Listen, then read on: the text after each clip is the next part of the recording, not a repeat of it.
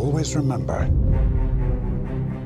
the universe has a way of leading you to where you're supposed to be at the moment you're supposed to be there. Let's do this. It took me 20 years to find you. How many people can say that? You are the best kept secret in the universe. And I found you, which makes me perfect for this job. You really think a black suit is going to solve all your problems? Mm, no, but looks damn good on you. Oh snap! Oh snap! Oh snap! Oh snap! We Oh snap! are a rumor. Recognizable only as deja vu and dismissed just as quickly. Time to prove yourself, Agent M. We may have a problem in London. Welcome to MIB. You will be with Agent H, one of the best ever to wear this suit. Ah! Catching up on my daily meditation. Time for lunch, I think. You hungry? It's 9:30. Perfect. Tuesday's taco day. When to the club, step aside. Pop the seats, don't be heavy We've been compromised. It puts every citizen of this planet at risk. Come every time you come around my London, London Bridge. Side view mirror.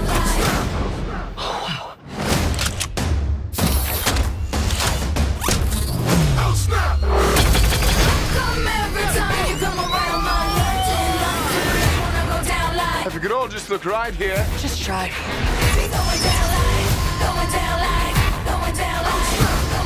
Be fun. We'll have fun with it.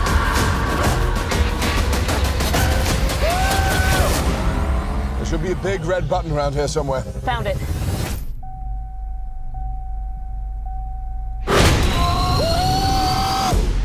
We are the men in black. Looks like the tables have turned. That was an incredible catch. Welcome back to the Cinemania World Podcast, everyone. My name is Duane, and today I will be reviewing Men in Black International. Sorry for the late review. Our servers were down over the weekend for a little bit, but we're back up. Back. Hopefully, everything sounds great. And yeah, I am here. Here to talk about Men in Black International. This is the fourth installment, uh, not clarified as a reboot or a remake of the Men in Black franchise, but I will list it as the fourth installment of the Men in Black franchise. Uh, this is movie was directed by F. Gary Gray. It was written by Mart, Matt Holloway and Art McCune, and it stars, of course, Chris Hemsworth, Tessa Thompson, Kumail Nanjiani, Rebecca Ferguson, Emma Thompson, and Liam Neeson. Really really good cast. So first things first, I'll start off the review by saying that um, I was actually really looking forward to this movie. I've been wanting to since the first trailer came out. I've been w- looking forward to it, wanting to watch it for a while now. Um, and then the second trailer came out recently, and I wasn't too fond of the second trailer. And every time the second trailer came out, I found myself really not looking forward to the film and all that stuff. So, um, yeah, getting into this movie opening weekend and watching it, I saw this movie on Thursday, so it's been a couple of days in my head now. But uh, yeah, I thought I didn't really. I don't want to start this review off negative, but um, yeah, I didn't really enjoy the movie, guys. I um, I wanted to, and I really, really was looking forward to it um, to an extent, because I'm a you know I'm a fan of the Men in Black franchise. I although I don't think we needed another installment or like a reboot or a remake. I mean, this year alone, we've had we've had so much sequels and remakes just not make the mark, and um, you know, so I don't think we really needed it again with this movie, and um. Men in Black, I mean, I don't know how other people, you know, conserve themselves with Men in with the Men in Black franchise, but I'm definitely someone who definitely enjoys it for the most part. So I wasn't looking forward to I was looking forward to this to an extent, but the, although I wasn't in some areas, but uh, I gotta say, coming out of it, I just did not really enjoy it. Um, I thought the humor was very, very lackluster, very stale. I thought the story was all over the place, very convoluted and very like difficult. They try to do a lot of things in this one movie, and they try to they try to set the bar so high. And I think what makes what made Men in Black the first two, you know, the first three, what made them so great. Whether you know, no matter how you felt about the second one, what made them so great is that they still stuck to what they were and they didn't try to go too out of the box. I mean, the movie's about aliens and stuff like that, and you know, a group of spies pretty much trying to stop these aliens. So.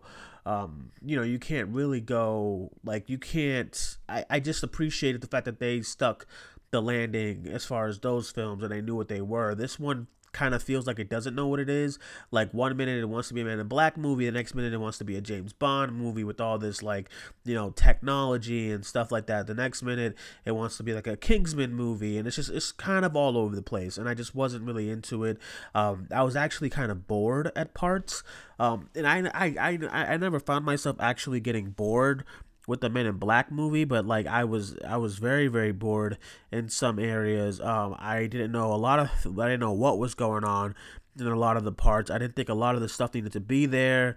The performances were fine, but uh, performances like Liam Neeson's felt very kind of phoned in a little bit, but uh, Chris Hemsworth and Tessa Thompson, I guess the good thing is that their chemistry does somewhat hold up in this movie. Like you know, we're we love them from Thor Ragnarok and Avengers Endgame, but uh, we you know it was I was excited to see what kind of dynamic they would have in this movie, but the script really does not allow them to really flesh together well either. So their chemistry is not that great. Um, Kumail Nanjiani, of course, he was funny at times, but he plays the little uh, he plays the little creature character uh, Pawny, and I thought he was funny, but uh, it just didn't. It just like his comedic tones just doesn't fit with what this franchise is supposed to really be and I didn't really enjoy that I would say but um yeah, it's just I yeah, it's just I I just didn't really have a good time with it. I, I really wanted to, but um I just you know I the directing was very kind of directing was very weird as well too like a lot of a lot of questionable shots and stuff like that cgi cgi was all over the place um yeah really really not a great you know callback to Men in Black, and you know it doesn't really have that same kind of like feel and like you know same kind of connectivity to the men of the other Men in Black films. It's, it kind of feels like a separate movie, um, and I know it's a, although it's a it's a if it's a reboot or a remake,